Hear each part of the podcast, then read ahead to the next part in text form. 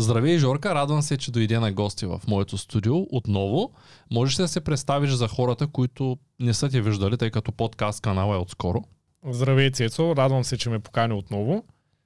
Казвам се Георги Тодоров и се занимавам с недвижими имоти. От колко време се занимаваш? Около 3 години. Три години, т.е. ти си сравнително млад брокер. Сравнително отскоро, да. Днес искам да говорим за пазара в малките градове, за градовете като Шумен, тъй като споделяйки, че ми е по-изгодно да живея под найем, получавам доста хейт и хората казват, то не е така в София, то не е така във Варна. Затова искам да споделим как са нещата в недвижимите имоти в тази сфера, но конкретно в малкия град Шумен. Затова съм те поканил тук. Ти си започнал преди няколко години, когато си започнал какъв е бил пазара и какъв е сега, как ги виждаш нещата. Когато започнах да се занимавам с недвижими имоти, пазара беше доста по-различен, специално в Шумен, защото аз а, имам най-добро наблюдение в град Шумен, понеже тук работя. Когато започнах преди 3 години, цената на един парцел с а, готов проект за 200 квадрата къща, РЗП 200 квадрата, с двуместен гараж, с а, прекарани комуникации, ток и вода и в регулация в един от най-предпочитаните квартали, тук си го знаем Доброжански, беше на цена от 65 000 лева. Говорим за около 600 квадрата парцел. Това ми беше първата сделка. Сега такъв парцел може би ще струва над 150 хиляди лева. Тоест цените са се вдигнали тройно, почти. На какво смяташ, че се дължи това вдигане и постепенно ли се случи или започнаха рязко да вдигат цените? Определено рязко започнаха да се вдигат цените. Според мен си има доста фактори, един от които е инфлацията в момента, която е. А, търсенето също е доста голям фактор, понеже в Шумен имаме доста работни места по фабриките. Хората идват, искат да работят, следователно искат да се установят в Шумен и да си купят имот. Следователно започват да търсят имот, купуват, теглят кредит, банките дават кредити и когато едно нещо се търси, цената му се качва. Ти знаеш как е. Можеш ли да ми кажеш всъщност на пазара в момента в Шумен, предлагането повече ли е от търсенето? Тоест, е, лесно ли се публикуват обяви, нови, нови обяви, лесно ли се публикуват? Често ли има нови хора, които искат да продадат своето жилище или по-скоро има повече търсене, отколкото предлагане, търсене да закупят? По-скоро хората повече търсят да купят имот. Това, което се предлага в момента в Шумен, освен че е много скъпо, т.е. говориме за цени на старо строителство Тухла в центъра на града от а, 1200-300 евро на квадрат в момента за нещо, което не е идеално, обитаемо е, но далеч от лукс. Какво казваш? Какво имаш предвид под старо строителство? Коя година се води старо и коя ново, защото са ми предлагали не веднъж имоти, строени 2003-2004 година с думите това е ново строителство. Ами сравнително ново строителство е, нали, старо строителство по-скоро 80-та, 90-та, ново строителство за мене вече е след 2005-2006, но всеки с различните си разбирания, нали Тоест, знаеш? Предлагат имот около 2000-та година или около 90-та година дори. Дори 60-та, 70-та. Така, на ниво, в което може би ще му трябва някакъв ремонт. Да. На каква цена? 1200 евро на квадрат. А тогава колко върви новото жилище? Горе-долу на същата цена, като ново строителство. Защо човек да се взема старото, освен че общите площи са по-малки и като квадратура е за повече? За мен няма никакъв смисъл човек да се вземе старо строителство, но новото такава е цената по БДС, т.е. на шпакловка е за маска. Без мебели, без плочки в банята, без подови настилки, без интериорни врати, само с входна врата и шпакловка е за маска.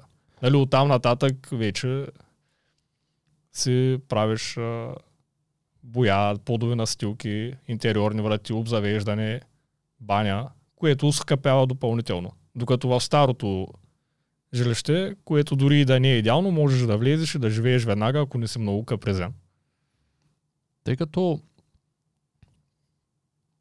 ти се занимаваш и с найеми, някои от клиентите ти вземат и кредит за жилищата. Разкажи ми повече за това. Повече найеми ли даваш напоследък или повече кредити за, за на имот? Към какво се ориентира българинът? А, напоследък ми вървят повече продажбите, както в последните две години, но аз като брокер а, съм избрал да се занимавам повече с продажби, отколкото с найеми, въпреки че за последния месец имам два отдадени найема, което за мен е много. Аз обикновено имам два отдадени найема за 3-4 месеца. Тоест хората търсят предимно да купят имот, а не да отидат под найем. Тези, които са под найем, се стоят. Абсолютно, да. Хората, но хората, които търсят да купят имот, искат да купят хубав имот на адекватна, добра цена, нали, което е нормално. Какво ще рече добра цена за Шумен тогава, за малкия град? Добра цена може да е също 1200 евро, но имота да е в наистина много добро състояние. От какво да се пазим, когато искаме да си купим имот? Какви са нещата, които трябва да гледам, когато реша да закупувам жилище? Тъй като знам, че има доста сложни казуси постоянно в твоята професия. Искам да закупя някакъв имот, но какви са първите неща, които трябва да избягвам? Някои хора казват не искам панел, други казват не искам първи или последен етаж. Откакто аз живея на среден етаж, мога да ти кажа, тъй като цял живот съм живял или на първи или на последен, мога да ти кажа, че лично за мен най-лошото, което може да ми се случи е да съм на среден етаж, особено ако отгоре отдолу живеят деца, има и кучета. Тоест, какво е нещото, което ти препоръчваш да направят хората като проучване за жилището, в което отиват да живеят? Тъй като всяка обява, знаеш, тия всички обяви са тихо, спокойно, комуникативно място, прекрасно. Всички брокери казват, ако не го вземеш сега, ще му се кача цената. И клиента някак се остава излаган, тъй като не съм говорил с брокер, който не смята, че цените няма да се покачат. Разбира се, всеки гледа да продаде, за да сет сделката, да вземе процента. Като цяло, при всеки това е строго индивидуално. Нали? Ти можеш да, да не искаш да живееш на среден етаж, но повечето хора искат. Аз също предпочитам дори по-скоро последните етажи, въпреки че всеки казва, ще имаш някой ден проблем с покрива. Аз предпочитам над мене да няма никой. Както казваш, ще никой да не ми тропа отгоре, деца и такива неща. Като цяло, в един имот, първо трябва да обърнеш внимание на локацията. Тоест, дали на тебе ти харесва. Зависи за какво го купуваш. Ако го купуваш за живеене, трябва място да ти харесва. Някои не им преча да живеят на шумно, други искат да живеят на тихо. Някои искат да са в центъра, други искат да са в крайен квартал, заради по-чистия въздух, евентуално. И повечето паркоместа. Да повечето паркоместа, повечето тишина, въпреки че в Шумен нашите крайни квартали са по-скоро по-шумни от центъра. Да, то е малко... Към, към този имот, към този момент. да общо взето. Затова, ако от гледна точка на това като състояние, препоръчвам при старото строителство по-добре да, да е в по-лошо състояние, отколкото да е направен някакъв търговски ремонт, да изглежда много добре и след няколко месеца да ти избие влага или да ти се спука някоя тръба, защото уж тръбите били сменени, уж и инсталацията била сменена, но то не е вярно доста хора, поне тук, правят така, купуват ефтин имот, правят му козметичен ремонт и после го продават с съответно голяма печалба. Тоест, инвестирайки едни, да речем, 20-30 хиляди лева за освежаване, вдигат цената с 50-60 и клиента остава разочарован след една година, разбира, че всичко, което е закупил, трябва да се ремонтира отново. Да, т.е. той трябва да изкърти всичко, което е адски неудобно. Добре, т.е. ти предпочиташ и предлагаш на твоите клиенти да вземат имот, който е за ремонт, но да си го направят те, за да могат от една страна да имат по-добра цена, от друга страна да знаят материалите, които влагат, с какво качество са. Тоест как се извършва да. самия ремонт. Или да вземат ново строителство по БДС. Толкова ли е лошо качеството на новото строителство? Не. В никакъв случай. Пак трябва да човек да се консултира с брокера или с познат приятел, някой, който разбира, от гледна точка на инвеститорите. Някои от инвеститорите в Шумен строят некачествено, други строят качествено. Пак е строго индивидуално. Аз имам няколко инвеститора, с които работя, знам, че качеството е добро, знам, че няма да изложа моите клиенти и те винаги ще са доволни. Знаеш ли, аз когато се нанасях в жилището, в което се намираме в момента, тъй като то е строено 84-та година, тухлено е, и не знаех, че операциите строени по това време в по-голямата част от случаите нямат звукоизолация. Никаква звукоизолация. Сега слагат някакви съвременни вати, но винаги съм чувал, за щастие не го купих, винаги съм чувал, че хората, когато купят старо жилище монолитно, получават по-високо качество. Сега всъщност разбрах, че когато се пусна кафе машината, комшиите отгоре и отдолу, ако е рано сутринта, тъй като ставам в 4.30, се събуждат от моята кафе машина. Ако се пусна пералнята, има същия резултат. Когато е... Ако в момента някой комшия се пусне пералнята, аз чувам. Което означава, че много често ние не можем да предвидим нито дали има деца отгоре, нито дали има добра изолация самата сграда. И това са неща, които избиват от после. Започваш да живееш някъде и виждаш, че имаш шумен комшия, който пета киселата и не спира музиката, да речем. Или започваш да живееш в сградата и се оказва, че над тебе има три кучета и две деца, които по цял ден търкалят някакви неща по пода. И ако си дал 100 000 евро миналата седмица и вече няма как да се преместиш, Губиш. Да, въпреки че хората твърдят, че много лесно се продава имот, аз не съм напълно съгласен, че е така, особено на тези цени. Добре, имаш ли, имаш ли наблюдения как ти изглежда пазара? Как беше преди пандемията? Какво се случи, когато заключиха всички с продажбите? И какво се случва в момента? Тъй като много хора твърдят, че цените ще продължат да се качват, аз няма да те карам да правиш прогноза в този подкаст. По-скоро те питам, За моето предположение. като, като... Да, Като но, но първо искам да ми отговориш на въпроса. Има ли спад в продажбите тази година спрямо предната година и имаше ли спад в продажбите в началото на пандемията? Тоест, кога беше най-силно? Преди 3 години, в началото на пандемията, как можеш да ги разграничиш като Да. периоди? Когато започнах, това беше през 2020 година, в началото на 2020. Тогава тъкмо навлезе коронавируса в България. Следователно, хората започнаха рязко да купуват, но имоти на земя. Тоест не апартаменти, а се ориентираха към парцели, къщи, имоти по селата, което драстично покачи имотите в близките села, до Шумен поне. Като искам да кажа, че тогава една триетажна къща с РЗБ над 300 квадрата и двор 2 декара продадохме за цена от 80 000 лева. Това е в село Васил Друмев. То е на 8 км от Шумен. Тоест на 10 минутки с кола. Сега в момента къща 70 квадрата от сандвич панели, сега построена през 2021 година, струва 120 хиляди лева. Тоест, Ти казаш, че въпреки всичко интереса се увеличава. към селските имоти, към къщите се увеличава, защото хората се притесняват да не би пак да ги затворят, пак да не могат да излизат, искат да имат двор, искат да си посеят домати и краставици. И в момента е така. Но също така започнаха да търсят малки апартаменти за инвестиция. Тези, които в момента чувам от много мои клиенти, аз нямам спестовна сметка в банка, но чувам от мои клиенти, които имат, че са почнали да им вземат по-големи такси, обслужване и така нататък. И те изведнъж са разбрали, че в момента си губят парите от спестовните сметки, затова купуват имоти до 100, 120 и 30 хиляди лева. В момента на тази цена в Шумен можеш да купиш двустаен апартамент. За 120-30 хиляди лева. Лева, да. А ти не мислиш ли, че всъщност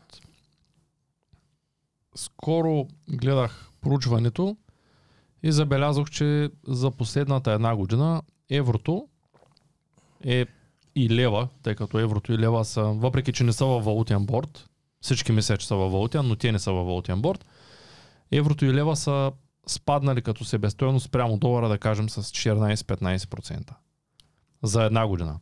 Имотите са се покачили като цена с пак около 20%. И тъй като има инфлация, която е, може би, двуцифрена със сигурност, официалната е доста по-ниска. Не смяташ ли, че ако, да кажем, някой е взел сериозен кредит за жилище или се е купил жилище миналата година, той не е изгубил пари, тъй като лева се обесценява, имотите поскъпват, но все пак ако ти задържиш парите в альтернативни източници, ето видяхме, че не знам доколко следиш фондовата борса, фондовата борса тая година е много на червено. Всичките криптовалути са много на червено.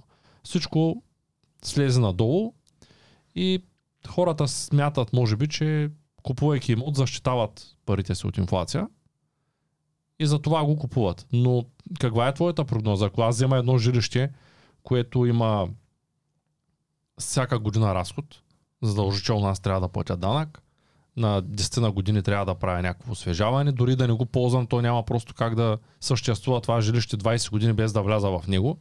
Най-малкото ще стане някой наводнение, пожар, земетресение или ще гръмне нещо пред блока, ще събори прозорците, вътре ще се развари някакъв мухъл с времето. Тоест няма как 10-15 години да не го обетаваш и този имот да не се загуби стоеността, колкото и да е хубав. И не смяташ ли, че също затварянето на много пари в недвижими имоти, особено ако хората търсят къщи на села, а не панелки, е добра идея.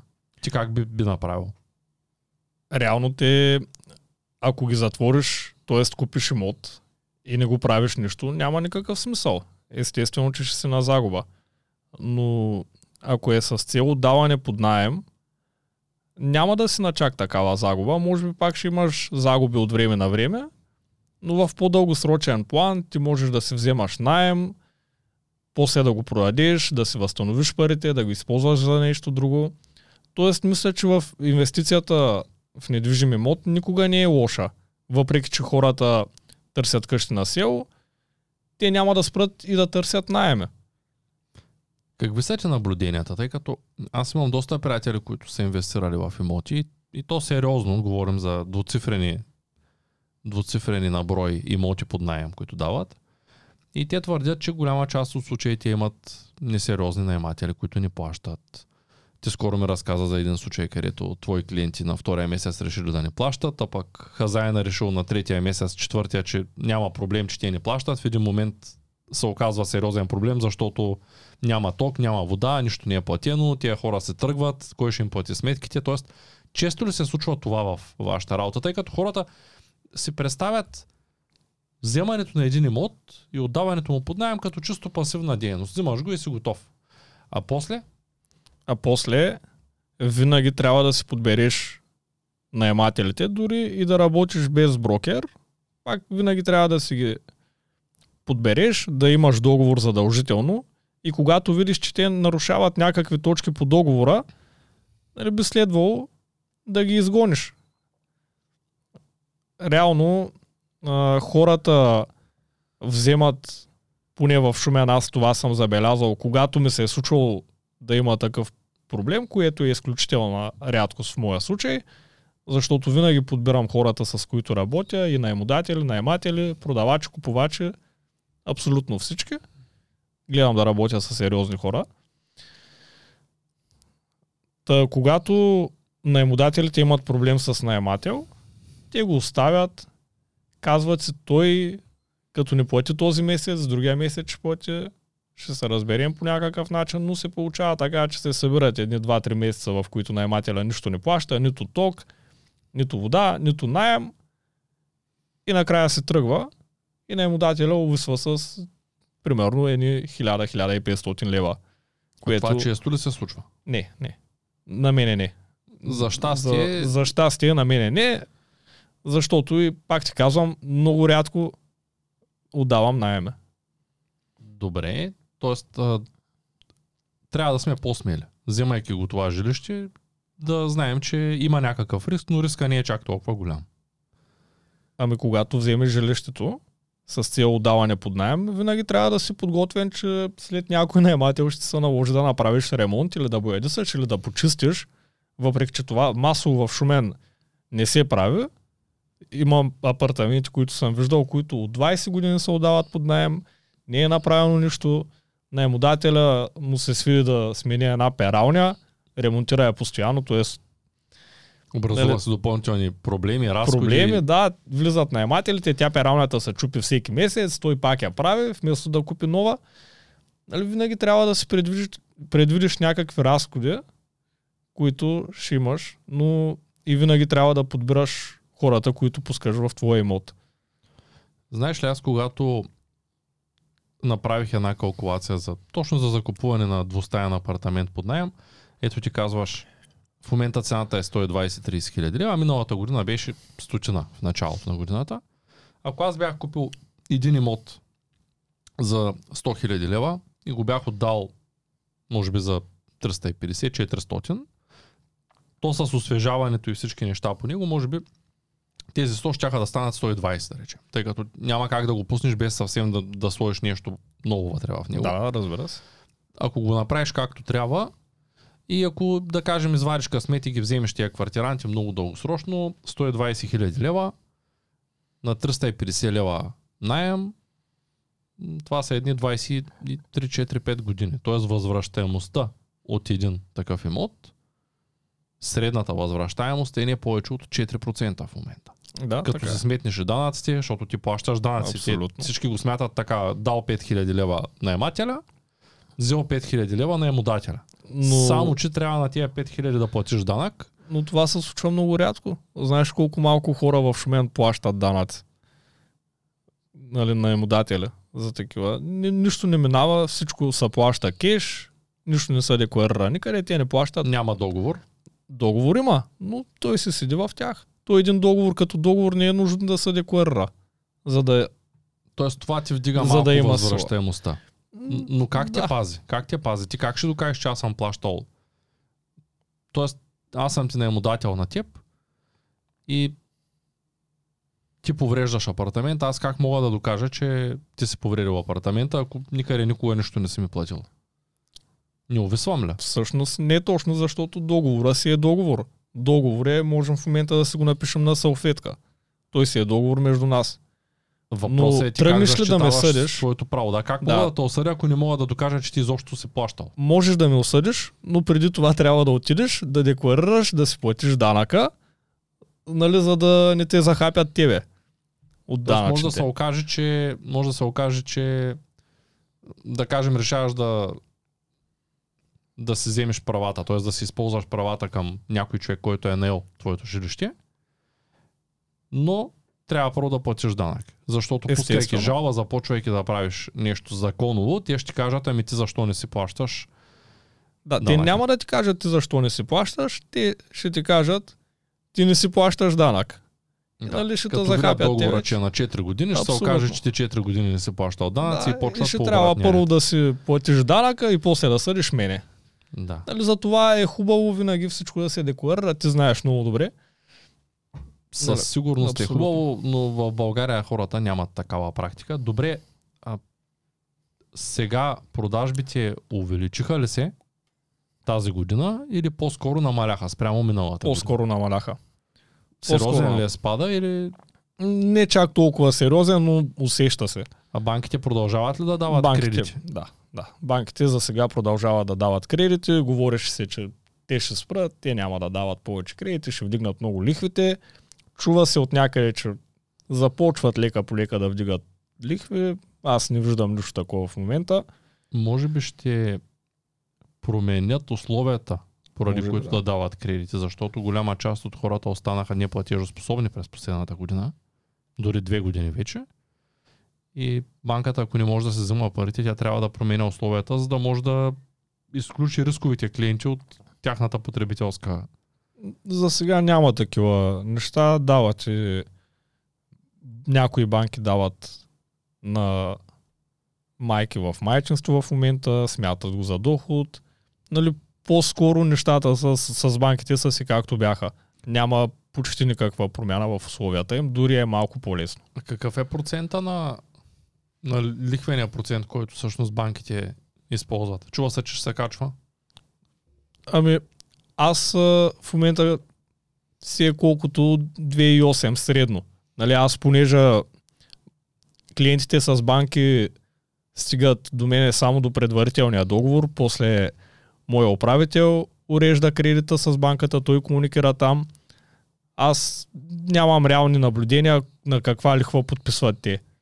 Тоест 2008 смяташ, че е добра лихва. 2, аз съм чувал за 2005, 2003, тъй като нямам кредит.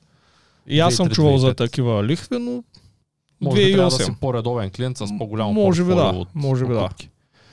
Добре, а дали няма да започнат да вдигат и таксите за обслужването? те това са го направили вече с таксите за обслужването. Аз поне така чух. А Знаеш ли каква е таксата за обслужване на един кредит? Не, в момента не знам.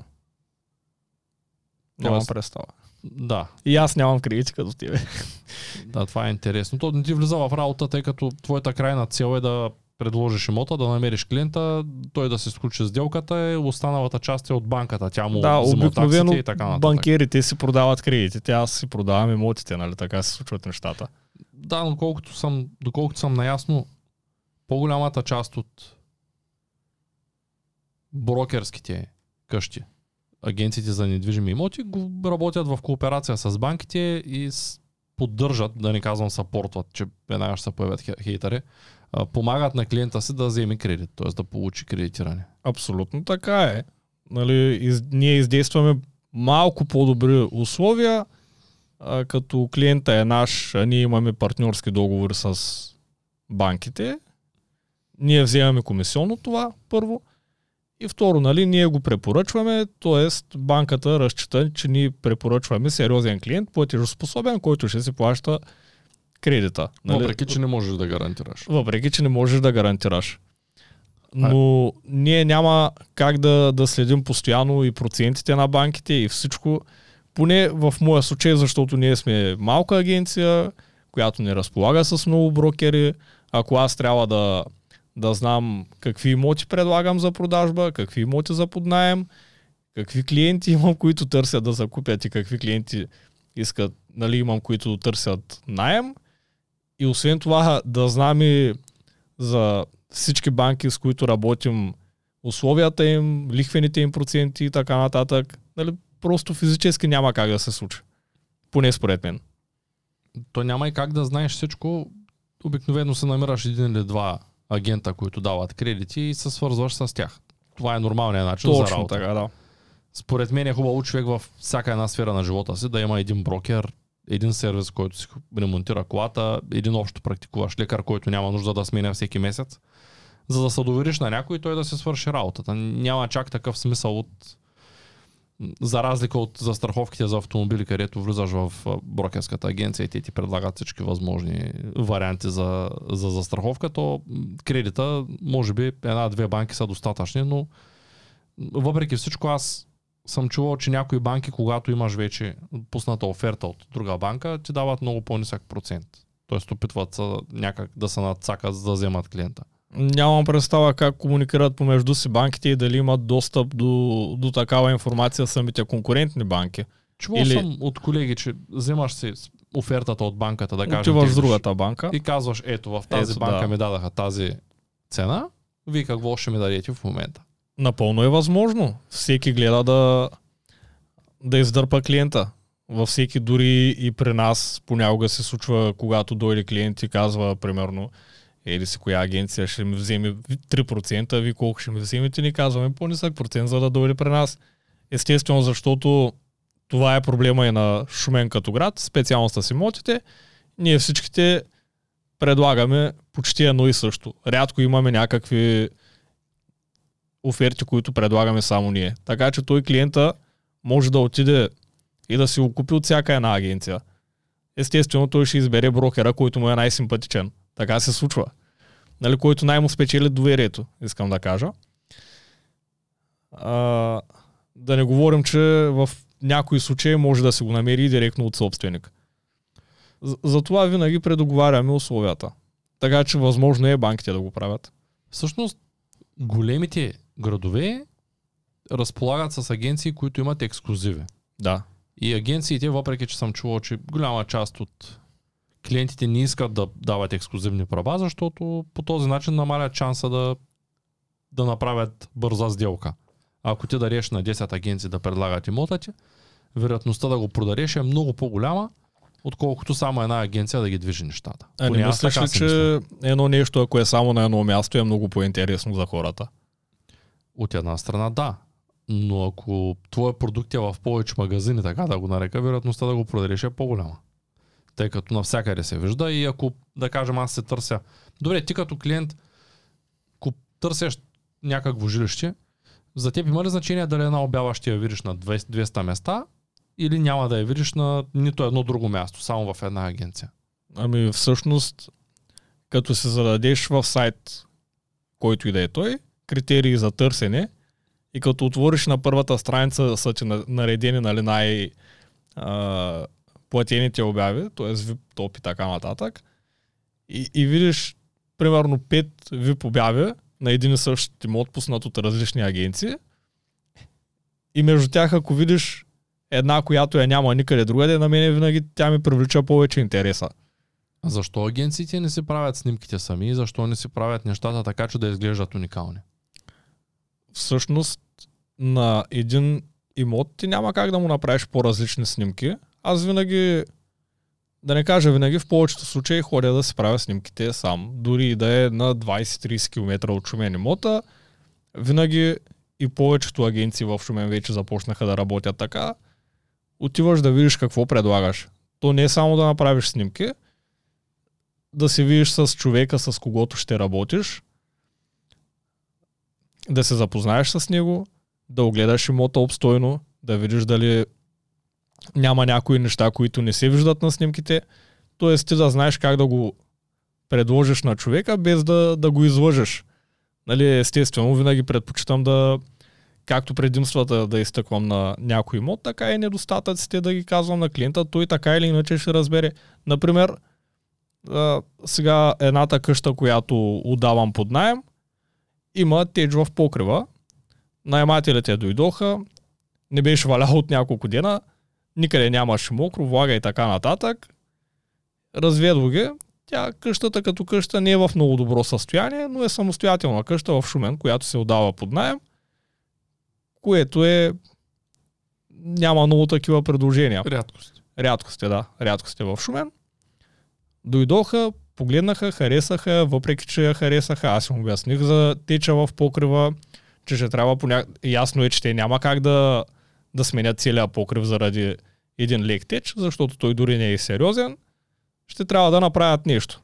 Аз не разбирам от ремонт на покрива, някак си ще си го правят, въпреки това са съгласни да, да наемат къщата. Тоест винаги е хубаво да, да предупредиш твоя клиент с какво може да се сблъска в бъдеще. А не да ги настане да живеят там, в момента в който се излие един проливен дъжд, в коридора да им потече и те да са изненадани. Тоест, ти се стараеш винаги клиента да е доволен. Да. И да няма... Да не е излаган. Няма смисъл да го лъжа. Добре. Каква ти е прогнозата за цените на имотите от тук нататък? Никой не иска да дава прогнози. Знам, повечето брокери казват растем.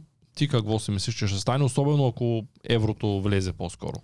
Растем е много относително понятие, защото всеки човек знае, че а, преди, дори да не кажа година, няколко месеца, 5 лева бяха с една стойност, сега са съвсем друга, както и, и 100 000 лева сега не са това, което бяха преди. Парите са с по-ниска стойност, така че те цените на имотите не са се променили драстично. Просто парите са се променили. Моята прогноза по-скоро е за сега ще продължават да растат, докато не влезе еврото. Хората се притесняват за парите си, говори се, че еврото няма да е едно към две, нали, едно евро към 2 лева, приблизително, а ще е едно към 3. И се притесняват за техните спестявания, искат да си купят имот, след като си го закупят този имот, ще си го продадат в евро и ще си имат парите в евро без, нали, следователно ние като започнем да купуваме евро, естествено, че лева ще се обесценя. Както знаем, няма държава в Европейския съюз, която да се е присъединила, освен някои изключения, които са по-силните държави с по-висока средна работна заплата и да не е получила негативи. Според мен, влизайки в Европейския съюз, имотите не знам точно на къде ще отидат, но хората ще станат, българите ще станат все по-неплатежоспособни и ще бъде все по-трудно да си купим имот. Много често чувам, че България ще продължи да гони европейските цени. В същото време демографски ние намаляваме и аз не знам точно къде ще бъде прага на, на това хората да нямат възможност да купуват имоти и съответно цените да слязат надолу. А и другото, което виждам като фактор е, че ако хората нямат пари, те последното, за което мислят е за емоти. Тоест, ако ти нямаш пари да си купиш храна, започваш да не мислиш за луксозни стоки, за инвестиции. По-скоро вземаш инвестициите, които си правил до сега като финанси и започваш да оперираш с тях, за да си осигуриш стоките от първа необходимост. Това малко ще удари населението. Ти какво мислиш по въпроса? Ами всъщност този ред на мисли онзи ден гледах по новините, че според нашите управляващи ние вече сме напълно готови да, да влезем в еврозоната. Много се изненадах от тази новина. Аз ги бях изтървал малко. От гледна точка на това за емотите, когато хората масово нямат пари и преди време, както ти каза, те сега в момента са инвестирали в имоти имат няколко имота, които ги държат, или просто ги държат или ги отдават под найем, няма значение. Когато нямат пари за хляб, те ще започнат да продават имотите, които са им излишни. т.е. тези, в които не живеят и тези, които не използват изобщо. Следователно, когато пазара започне да се пренасища от имоти, цената им ще падне. Той не са ли по пренаситил в София, доколкото знам статистически в София, имаме над 25% празни жилища в момента, в София. В Шумен също е така. Дори може и в Шумен процентите да са повече, защото масово младите хора отиват да живеят или в чужбина, или в по-голям град. Така че абсолютно сигурен съм, че в, в Шумен е... Аз, лично аз, разхождайки се вечер по улицата, забелязвам, че в панилните ни блокове половината апартаменти не светят. Всяка вечер. А как мислиш, че ще се отрази това, ако държавата въведе такси, по-сериозни такси за всяко жилище, което имаме, от друга страна хората започнат да оставят без пари и пазара се пренасити с стари жилища. Говоря за стари, защото тук мисля, че новите няма как да бъдат засегнати, тъй като хората винаги ще търсят ново жилище, ще търсят по-голямо жилище, тези, които имат възможност финансова, винаги искат да се преместят тези, които имат вече голямо жилище, искат къща, тези, които имат малко жилище, искат по-голямо. Със сигурност големите жилища, новите жилища, те няма къде да отидат, тъй като и материалите и труда поскъпват. Но какво ще се случи с тези панелки, които са готови да, да се разпаднат? Не знам колко е живота на една панелка, но ако са строени 80-та година, предполагам, че няма да изкарат още повече от десетилетия. Не. А, тя държавата като държава вече вдигна данъците на, на недвижимите имоти. Колко е данъка на един имот? Такъв като моя 140 квадрата, да речем. За такъв като твоя, пак ти казвам, аз няма как да знам. Те си го изчисляват по, по, по тяхна схема. Моя данък за моя апартамент пълнилния, който е 60 квадрата, е 200 лева годишно. Тоест, един найем, кажи речи. Един найем ти е данъка. Тоест, да. И ако ти си съвестен гражданин и си плащаш 15%, тъй като когато нямаш фирма, данъка ти е 15%, а, ти имаш 15% данък, да кажем, си взел, това е един месец още, ако не и повече от един месец в случая, а, данък и един месец още данък на жилището. Тоест да. два месеца и половина, три от парите, които вземаш от найема, ги даваш обратно за данъци. Да. Това е доста. Мисля доста е, да. Доста е, но това е защото нашите найеми като найеми са много ниски. Ти знаеш много добре. В Шумен един апартамент, който купуваш за, за 200 хиляди, го отдаваш за 500 лева. Абсолютно това е истинска история. Преди време моят клиент купи апартамент, който струва 200 хиляди, сега в момента върви на обява на 550 лева. Върви на обява и никой не го наема дори. Точно поради тази причина, ако аз инвестирах в имоти, щях да купувам по-ефтини имоти, които да са малки, да кажем, двустайни, за да мога да ги дам под найем, защото има един прак, под който ни падат. Дори има една такава зависимост, съм забелязал на пазара, че голямо жилище 4 стайно, на цена като проценти е 20% по-скъпо или 25%, отколкото двустайното малкото. Абсолютно да. И не виждам никакъв смисъл да, ако инвестирам и плащам на квадрат, да инвестирам в големи жилища, да ги отдам, като мога да взема мънички. Да, на цената на едно голямо ще вземеш две малки. А, Почти. Като найем ще взема, да кажем, 70% отгоре на месец. Абсолютно да. Добре ми, в този ред на мисли,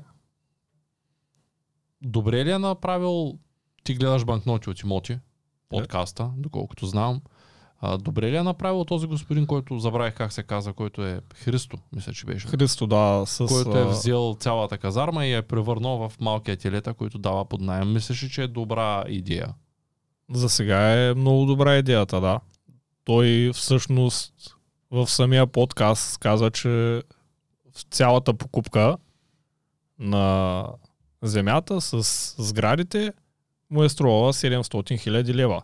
Сметнало като цена на квадрат, му е излязло 100 лева на квадрат, което е Нищо. нищо. 100 лева на застроена площ или общо 100 лева на квадрат? Доколкото не се спомням, аз го гледах доста отдавна, но нали, това все пак е подкаст на около една година, Да. горе-долу. Не съм сигурен, не съм хорал да видя точно как се случва с отдаването под найем. И аз не съм ходил, но, но нали, по неговите обяснения, поне той както представя идеята, инвестицията е добра, за него също е добра. Още повече, че, че е хванал тренда, в който цените растат. Да. И той сега, ако реши да ги продава тези жилища, най-вероятно ще им вземе доста повече, отколкото му е Е, той реално ги продава.